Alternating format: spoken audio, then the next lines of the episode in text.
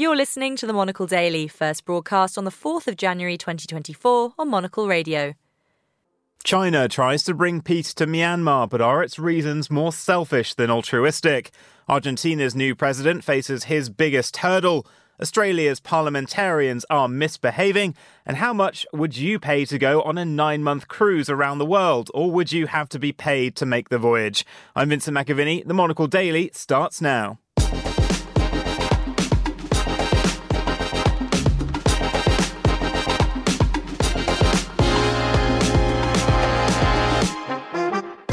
Hello and welcome to the Monocle Daily, coming to you from Studio One here at Midori House in London. I'm Vincent McAviney.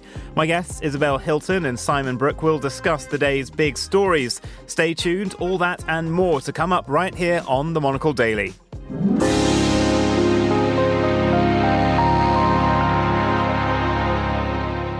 Well, this is the Monocle Daily, and I'm Vincent McAviney. I'm joined today by Isabel Hilton, founder of China Dialogue and a visiting professor at King's College London's Lau Institute, and Simon Brooke, journalist and communications consultant. Welcome to you both.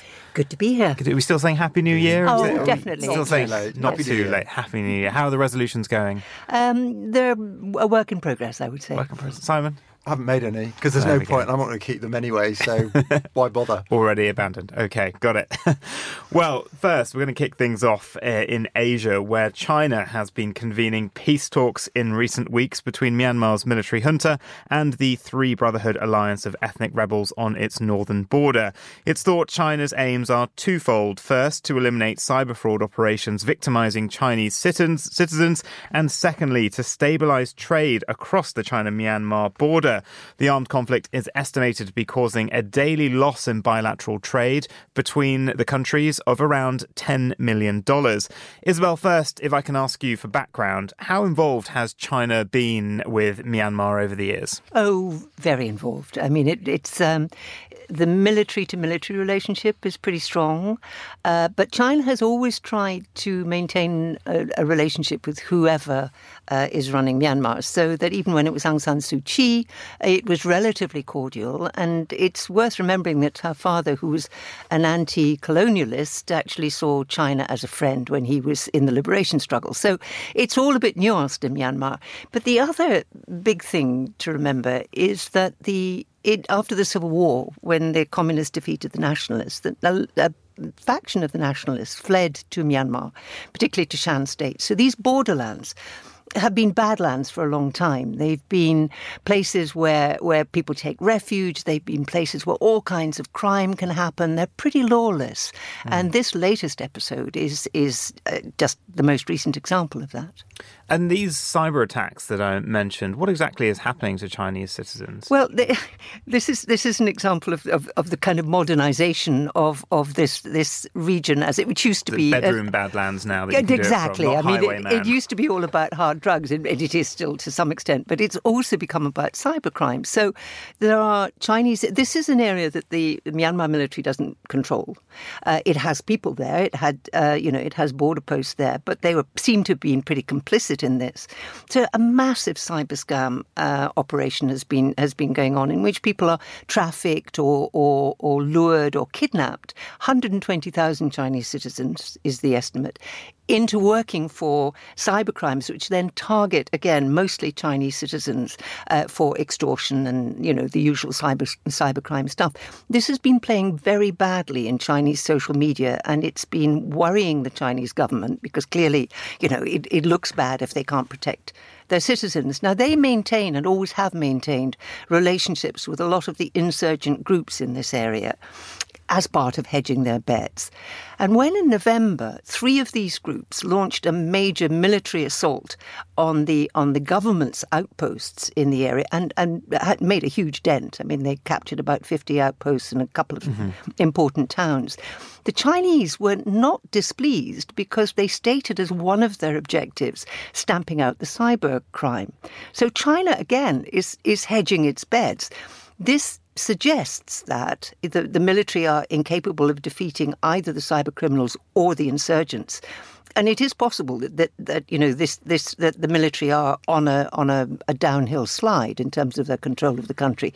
So China is you know as China does you know just making sure that it ca- keeps its relationships close and waiting to see who wins. Mm, and you sort of preempted my next question there. I mean, how sort of uh, their intentions behind these peace talks are, are they interested in bringing about long term peace in the country, or are they just simply trying to solve something solve something that's become a domestic issue for them now, but they don't really care uh, about sort of maintaining of human rights and democratic norms in the country or anything like that. They certainly don't care about maintaining human rights and democratic norms, but they, they probably do care. Uh, I mean, I'm sure that they would rather have a peaceful and stable Myanmar than one that is in a permanent state of war, because a lot of trade does go through Myanmar. It's not so much the trade with Myanmar, which, in fact, the interruption hits Myanmar more than it does uh, China, but the trade through Myanmar is, is important for China. And this is all part of its neighborhood and Belt and Road and all of that. So mm. Eventually, it would like to see a, a stable government, but it doesn't really care what colour it is. Mm. Um, Simon, world leaders and global institutions have a lot on their plate at the moment. Is there much interest in engaging with the situation in Myanmar?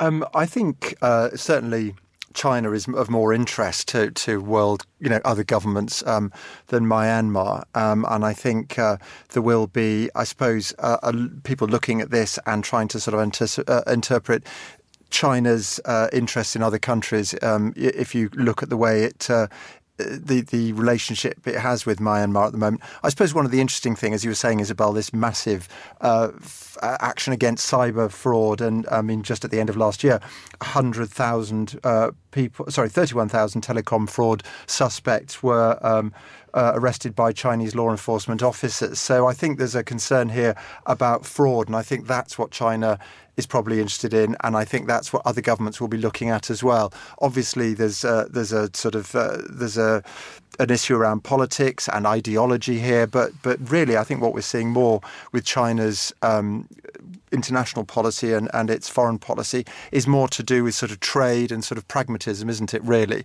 And so I think um, other governments will be looking at this and just sort of trying to interpret in that context what um, China, how China views other uh, other powers around the world. Mm. Uh, and Isabel, where do you think China will go next with this? The talks don't seem to have produced anything so far. Is this a long term commitment from them? I, I think China's dilemma is to what degree it supports the military, which you know its own military has done for some time, and the military is, is disappointing China right now, and to what degree it it hands off on the military and and allowing the conflict to play out. I I think in terms of peace talks, China's record on peace talks is pretty nugatory, really. I mean, it, it, goes through the motions, but it hasn't really. I can't think of any big breakthrough successes. Well, not really. I mean, the one that was claimed was the negotiation between Iran and Saudi Arabia, but that had been pretty much set up mm. before China. You know, China came in with the kind of closing, closing moments, really. And I think that China is reluctant to take risks when it enters into situations like this. Um, so it, it tends to offer rather bland. Um, if friendly encouragement. But, you know, you have to be a little bit tougher to get results on that kind of thing. And meanwhile, it has pretty much carte blanche to conduct its own cross border law enforcement. It's done it before in Myanmar, it'll do it again. So it can look after its own interests while waiting for things to, to, to settle. Mm. Well, turning now to South America, where newly elected Argentine President Javier Milei has suffered his first setback since coming to power late last year. Yesterday, a top court suspended a package of labour reforms he decreed last month amid much criticism from rivals. The country's largest union has also heavily criticised the package, claiming it erodes basic worker protections, such as the right to strike and parental leave. Uh, Simon, he made a lot of promises during his campaign. Is he he learning that it's one thing to make policy promises and another to actually deliver? I think if you're coming into power in a country like Argentina, which in many ways is an economic basket case, um, you know, you think of inflation at 200%, 40% of the population living in uh, poverty.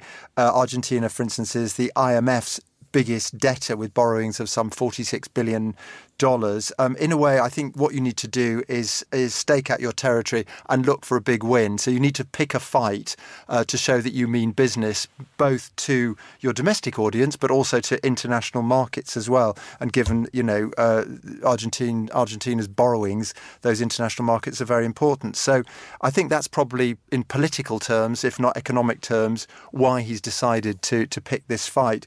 Um, they've the the union has called for a general strike on the 24th 4th of January. Um, it's thought that uh, Mr. Milei will uh, appeal uh, against the court's ruling. So you've got the next stages of this battle coming up. But certainly, um, thinking back to uh, other examples uh, of where leaders have come in and tried to turn around an economy of a country that's really struggling, as I say, you, you want a big fight to, to really make it clear that you mean business. And um, I imagine, even though he does certainly sound impulsive, I mean, let's face it, his election campaign last year was sort of slightly uh, slightly unusual, wasn't it? I think sort of wielding a chainsaw at one point, things mm. like that. Um, but I think uh, obviously he's decided that um, this is a, a, fight he needs to to pick, and also I'm assuming that he's made some he, uh, political judgments along with his advisers, that it's one that he can win. Mm. And Isabel, he argues uh, that these reforms will deregulate the nation's economy and that they're much needed.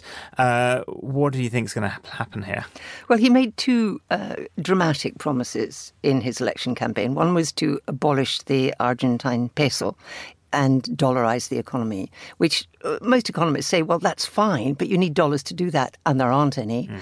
Um, and the other was to abolish the central bank, which was also part of that, um, as well as you know slashing uh, the Argentine state by about forty percent. Now, it's we're about to enter the Argentine summer when the courts ought to be on holiday and Parliament ought to be, uh, you know, also at In the recess. beach. Mm-hmm. So he's he's launched this omnibus. This isn't just about the trades unions. There are more than 600 articles in this package, um, which which proposes things like the privatization of public companies, the elimination of primary elections, uh, five-year prison sentences for people who organise protests, and uh, and the capacity for Milei to uh, declare a state of emergency until 2025, which would allow him to rule without uh, so the like intervention of Parliament. The dictator's playbook and trying trying to get it Absolutely. all in one go. This is in the package. So, you know, the unions, of course, are, you know, going to court over the union, the trades union part of the labour part of it. But there are a whole slew of other uh, lawsuits which are kind of grinding through. Uh, these courts are not going to get much of a summer holiday, it seems to me, uh, to, to challenge this. And they kind of say with some legitimacy that were this bill to, were this package to get through Congress, Argentina would be a dictatorship for the, for the foreseeable future. Mm. What do you think Simon Neighbours watching on international organisations like the IMF will be thinking on the first few weeks of his uh, performance in office? Well, well, as I say, I think they probably this is very much about an international audience and you know for uh, overseas sort of capital markets and things, um, and um, I think that they will probably be watching with interest his economic policy. But the point is, you know, as you say, Isabel, you know, can you then get it through politically? Um, and it's difficult for other democratic free market countries to then support somebody who, you know, a government which is in effect a dictatorship. So I think they'll be looking at this um, with interest and also, I suppose, concerns about um, destabilizing the country as well and whether that could have a knock on effect on other South American states. Um, but it's also worth remembering as well that um, there will be a lot of uh, expats as well who will be looking uh, at the state of Argentine politics and economics and wondering to what extent the country is worth returning to to, or to what extent they can pr- they sort of hold their heads up proud and, and say that they are proud Argentines. Mm. Isabel, your thoughts? What will Neighbours be thinking on this package? Oh, they'll be very worried. Argentina's, you know, despite being a basket case, it is still an important uh, economy in Latin America, and and it's part of Mercosur. It's got a history of of savage violence under the last dictatorship, and I think you know for its its um, close neighbours, Chile and Brazil, that is that is that is a serious concern. Mm. Um, and just slightly because we are, of course, sitting in London here, uh, what a lot of people will remember is the last time Argentina was in a major conflict. It was with the United Kingdom Indeed. over the Falkland Islands, Las Malvinas, uh, and ever since, Argentine leaders have used that uh, as a sort of tactic to distract when they're in trouble, to raise their profile on the international stage. Do you think we might see that flare up again? Well, I think rhetorically, perhaps. I mean, Milei has referred to it, but you know, when Galtieri invaded the Falklands, they, it was guarded by something like 15 British soldiers. There is now a major military base there, inappropriately called Mount Pleasant, um, and and you know, to invade the islands again, um, frankly, it it it might play for about. Three days at home, but Argentina's bankrupt and the islands are well defended. I, I think it would be mad. Simon, do you sort of agree with that analysis? Britain doesn't have the navy it had no. back in the early 1980s as the only thing to counter that. Well, it's interesting. If if Milei is, is in sort of heading for trouble politically, then obviously our own prime minister is already in in uh, difficulties uh, politically. If you look at the opinion polls and the fact that there will be an election this year, and he's obviously just hinted very strongly today that that could be in the autumn. So I don't know. In fact, for, or as far as January 2025, it could be. But yeah. I think the implication is that it probably would be sort of sooner than that. But either way. I think it would be interesting. What benefits could there be for the British government, the Conservative Party currently in power, if there was some kind of uh, Argentine action against uh, the Falkland Islands, the Malvinas, and uh, you know whether uh, a British, if the navy is there, but whether some British action to defend them could actually boost the uh, the government here in London. I mean, we did see Boris Johnson attempt something like that on Brexit. He sent a gunboat to my home island of Jersey at one point to counter the French. Uh, do you think he, as Rishi Sunak might be tempted to pull a Thatcher? in the I early 80s? It's quite hard to envisage Rishi Sunak as Margaret Thatcher. Plus, when you've done it once, you can't really do it again. It would yes. be such a bit of a, you know, bit of a copy, that bit of a cheat, wouldn't it? Yeah, true. And one of our aircraft carriers, I think, is still in repairs after they so used the to... wrong lube on the drive oh, shafts, right. and it got and the other one's probably in the South yeah, China Sea. Exactly. So don't make promises that you can't keep in that way. All right. Well, turning uh, to the other side of the world and uh, to Australia now, where federal MPs have been booted from Parliament, uh, parliamentary parliamentary question time for rowdy behaviour 118 times since Anthony Albanese's election as Prime Minister, according to new data. Predictably, 83% of those ejected were from opposition parties, with the main reason being interjecting and continuing to interject after being warned to stop. But more seriously, a promised powerful new body to combat more serious types of misconduct has been delayed until at least October. Isabel, I'll turn to you first. Uh, I would submit that for backbenchers in legislative bodies around the world these days, to get noticed, it isn't about your startling intellect and powers of argument in actual debates, but uh, poor performative behaviour to concoct a viral video that your staff can pump out to all outlets as soon as possible to get yourself booked on chat shows. Uh, do you think that might be what we're seeing here, and should we expect more of this? Sadly, I'm shocked to hear you suggest that. that you know, could this be simply performative? I mean, of course, what what they say is, well, they have to go on insisting because the government, they're trying to get the government to answer questions. The government isn't answering questions, so they have to kind of go on. So there is that kind of look at me, I'm taking on the government, and the government is is is evading me. But there've been other episodes of really bad behaviour. There's a whole history of bad behaviour actually in the Australian uh, Parliament. I mean, remember, particularly against women. I mean, famous the, Julia Gillard famous speech. Julia Gillard speech, and and I don't get the impression if you look at the number of women in the Parliament, it's very small.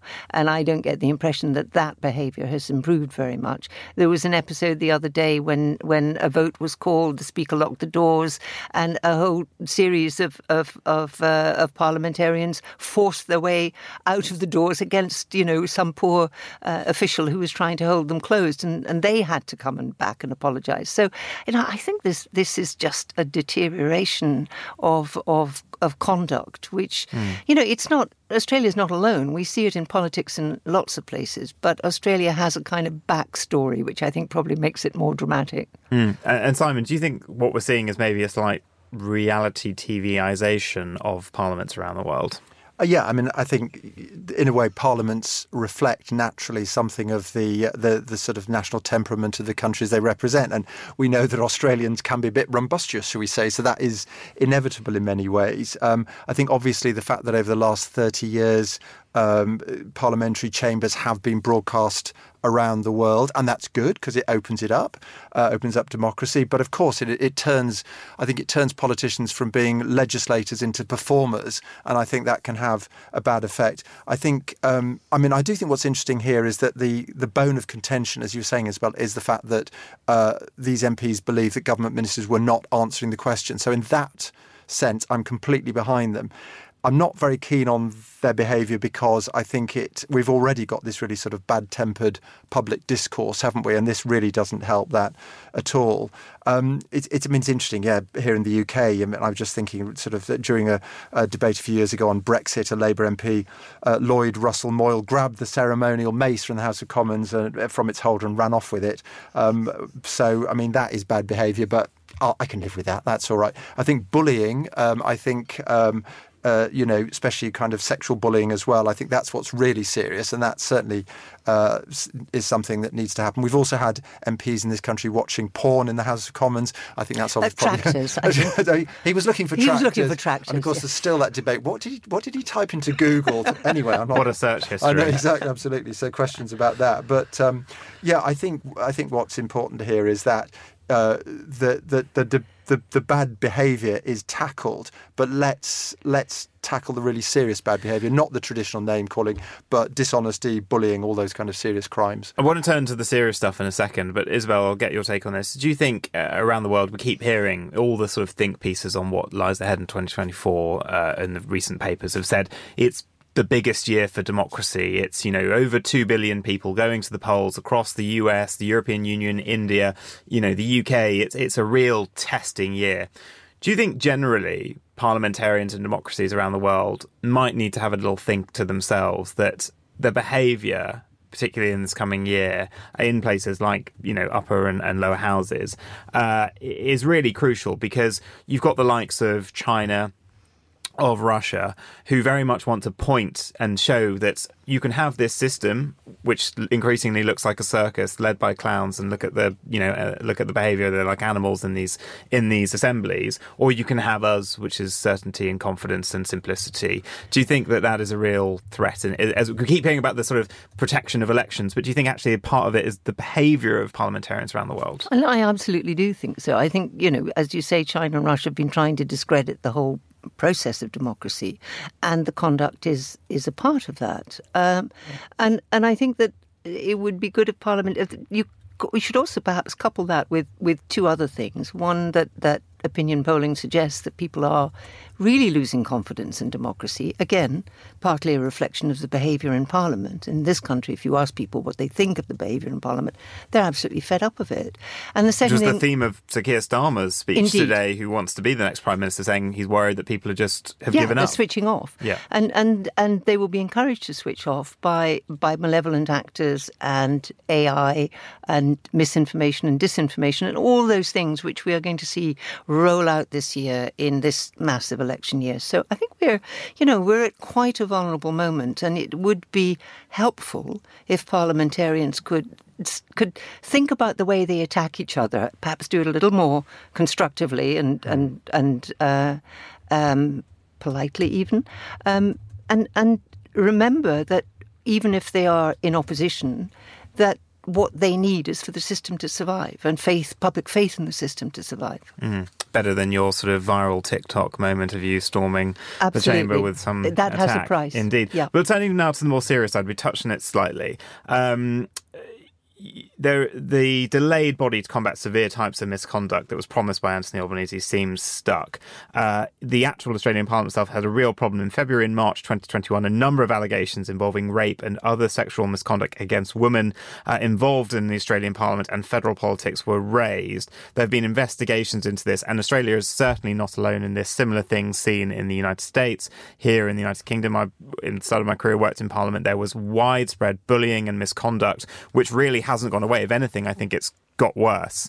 Um, what do you think about these kind of bodies? Are they are they critical to these assemblies? Um, yeah, I, I, mean, I have to say, uh, I, I, also started working as a research assistant to an MP, and I look back now at the attitude to women and to all just to junior people in the bars, and and uh, I mean, really shocking. So I think, I mean, the good news is that we've come on quite a bit further since since those days. I mean, I was there before you were, uh, Vincent, but uh, we've come on quite a bit, which is good. I think. I mean, it's interesting because I, I teach political communications classes at Roehampton University. And, you know, one of the things we look at there is the kind of dirty tricks and things. And I'm realizing now that when I'm going to be teaching it from now on, I'm going to have to focus more on the dirty tricks, neutralizing attacks, all this kind of stuff, because it's increasingly um, important. And, you, you know, talking of AI, I think that is actually a bigger danger, a bigger threat than almost anything we've ever faced before. This year, as you say, more people will be going to the polls than any time in history. So it's such an important opportunity, a kind of shop window, if you like, for democracy. So I think um, dealing with the technology, the damage that technology can do, but also, um, as in the case of Australia, perhaps thinking about how do we introduce an, an independent, um, uh, transparent system that can look at MPs' behaviour, elected officials' behaviour, and make sure that um, where where where it does go wrong, where it is not acceptable, that it is called out immediately. And yeah, I suppose that will give the opportunity of China. And I have to say, I'm sort of thinking on the one hand, you've got the the the uh, performance, rumbustious performance of Australian MPs. On the other hand, you've got the National Congress of the Chinese Communist Party with these automatons clapping. I know I would rather have. I know what really is better for democracy. But um, yeah, I think to to as I say to to make sure that the, the democratic world does show those authoritarians that actually, for all its faults, um, we can call out uh, bad behaviour in, in Western democracies, and uh, you know, and, and produce a better system going forward. Mm. Uh, and Isabel, just a final one on this. I mean, you meet politicians all around the world. I think in part of it is a structural problem. Uh, most people who are elected representatives live two lives. They have a constituency where maybe their family is, and then they live alone in a capital city. And it's not like a staff provided by the parliament. They hire their own staff. Some of them being a kind of direct line manager, HR for the first time.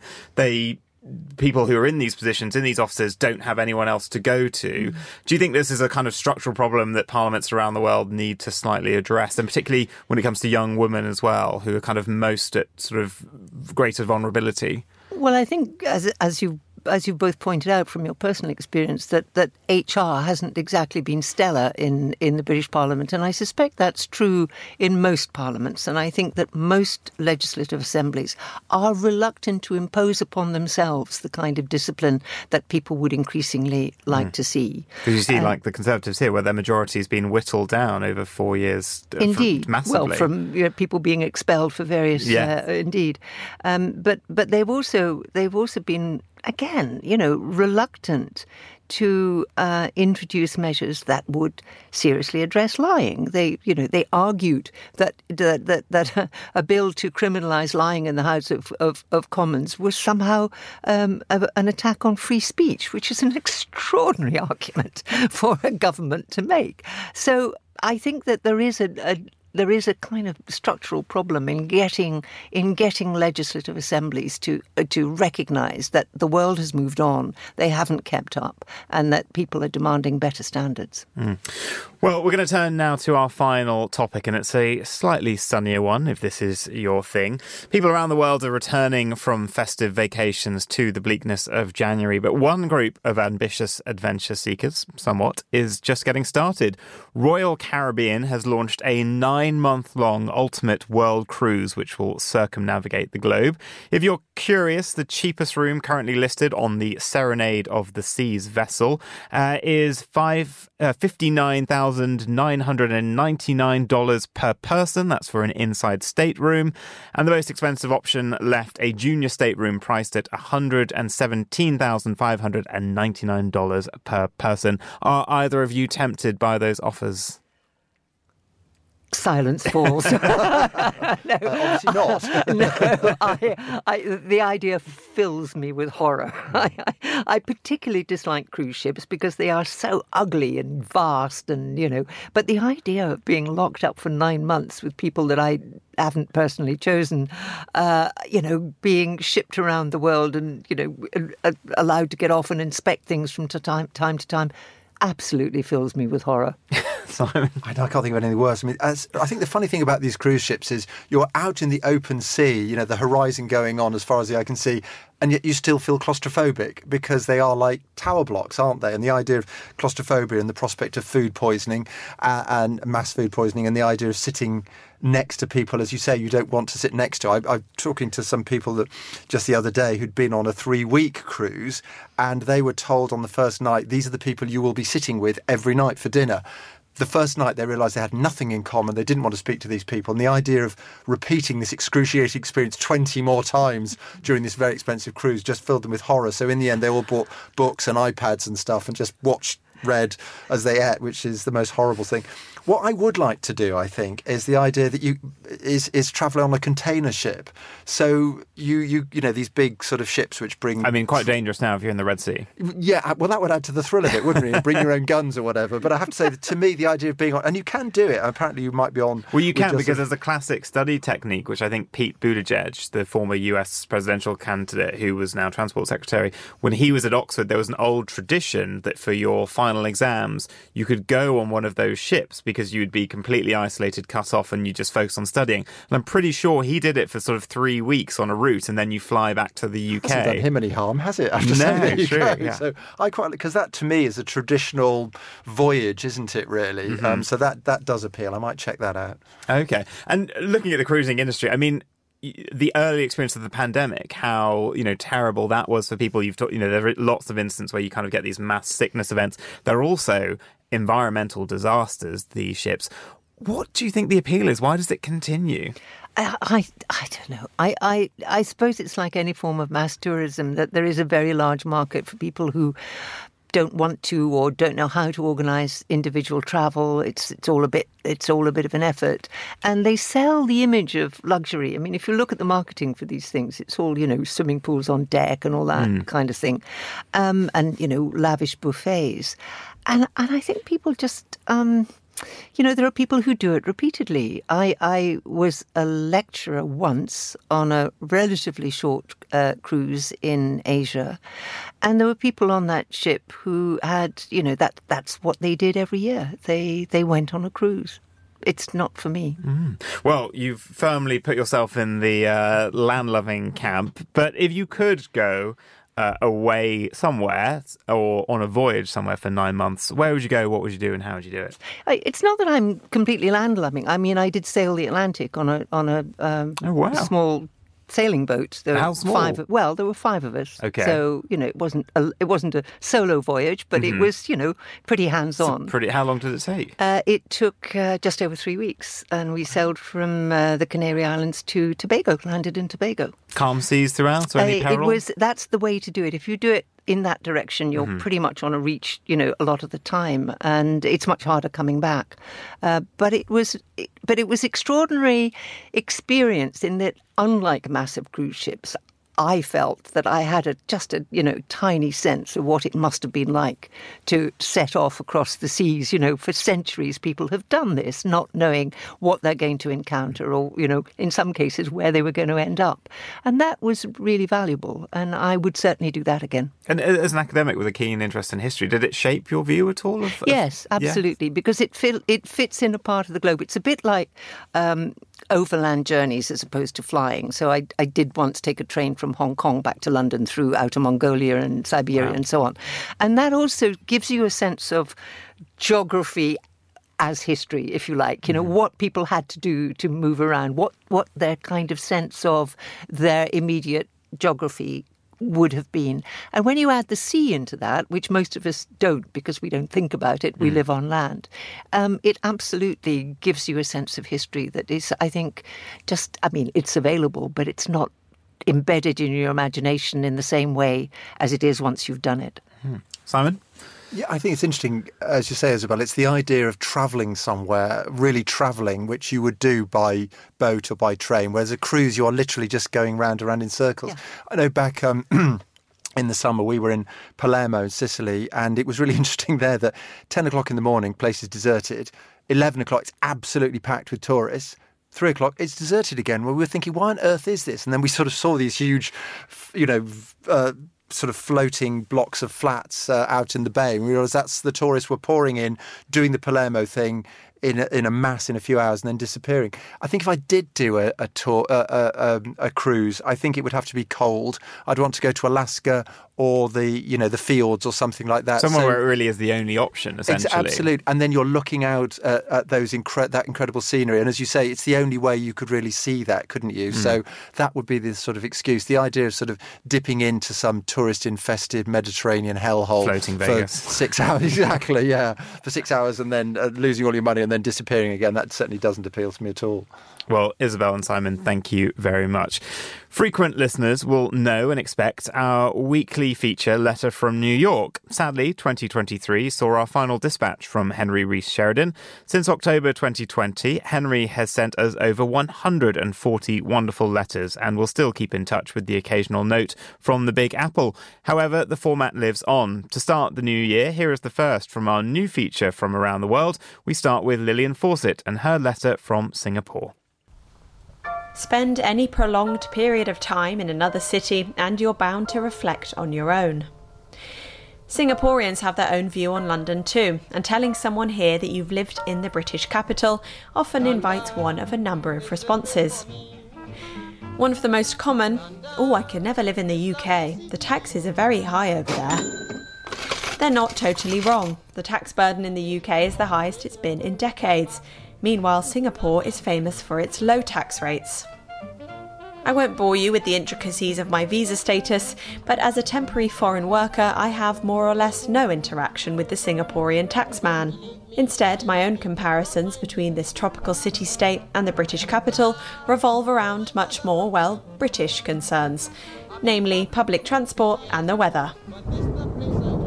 As a bit of a history nerd, I love the oldness of London. There's something undeniably romantic about the centuries of stories embedded in its red brick townhouses, crumbling government buildings, and fading pub facades. Less romantic are the decades of grime embedded in the London Underground tube seats.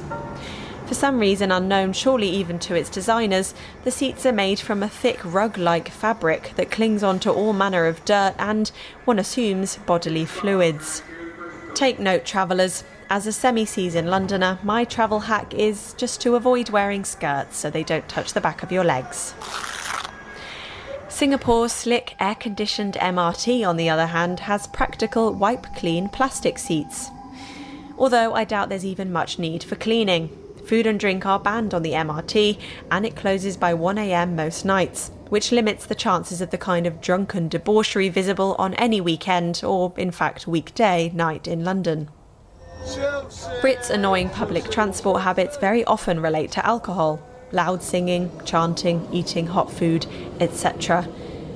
My own personal pet peeve, though, is when people keep pressing the button to signal they want the bus to stop. Fine, maybe the second person didn't hear the bell or see the lit up sign at the front of the bus that says bus stopping, but does it really need pressing a third, a fourth, or even a fifth time? Singaporeans have plenty of enraging public transport habits of their own. The first is their almost resolute refusal to allow passengers off the train before they get on. Some commuters are so giddy, so vibrating with anticipation to board the 5:43 p.m. downtown line train to Bukit Panjang, they must push past an elderly lady who's trying to step out of the carriage. Another favourite is to play TikTok videos or have FaceTime calls on their phones out loud. Londoners can be guilty of this too, and are usually met with a very British and very ineffectual tut. But over here, it's prolific, and most baffling of all is no one else seems to mind. When I look around the carriage for a bit of camaraderie via eye contact, a shared wry smile with a fellow passenger, there's not a batted eyelid in sight. It strikes me as unusual for a country where people don't shy away from being direct. I learnt this the hard way after an approximately 25 minute talk from my hairdresser about how the humid weather was clearly making my hair greasy. It was more than a little humiliating, but there was something oddly enjoyable about the exchange. It was the longest conversation I've had about the weather since I arrived. Even with my innate British ability to discuss the weather, there just isn't much weather to discuss in the tropics. Singaporean forecasts can usually be summarised in two questions Is it humid? Definitely. Is it raining? Probably, but it won't be in an hour. My instinct to discuss the weather is therefore an itch that's remained unscratched for three months, a blighty shaped hole in my conversational repertoire. So, yes, having a hairdresser slag off my greasy locks for the better part of half an hour was a bit wounding, but in another way, pleasingly familiar. London has plenty to learn from Singapore. However jazzy the pattern on the tube seats, surely something wipeable is best for a transit system used by 5 million people a day. And I really could have done with a polite word from my hairdresser back home that I shouldn't get a fringe. For Monocle Radio in Singapore, I'm Lillian Fawcett. Lillian Fawcett there and her letter from Singapore. That's all for this edition of the Monocle Daily. A big thanks to my panelists today, Isabel Hilton and Simon Brook. Today's show was produced by Tom Webb and researched by Naoma Akwe. Our sound engineer was Sarah Nichol. I'm Vincent McAviney here in London. The Monocle Daily is back at the same time tomorrow. Goodbye and thank you for listening.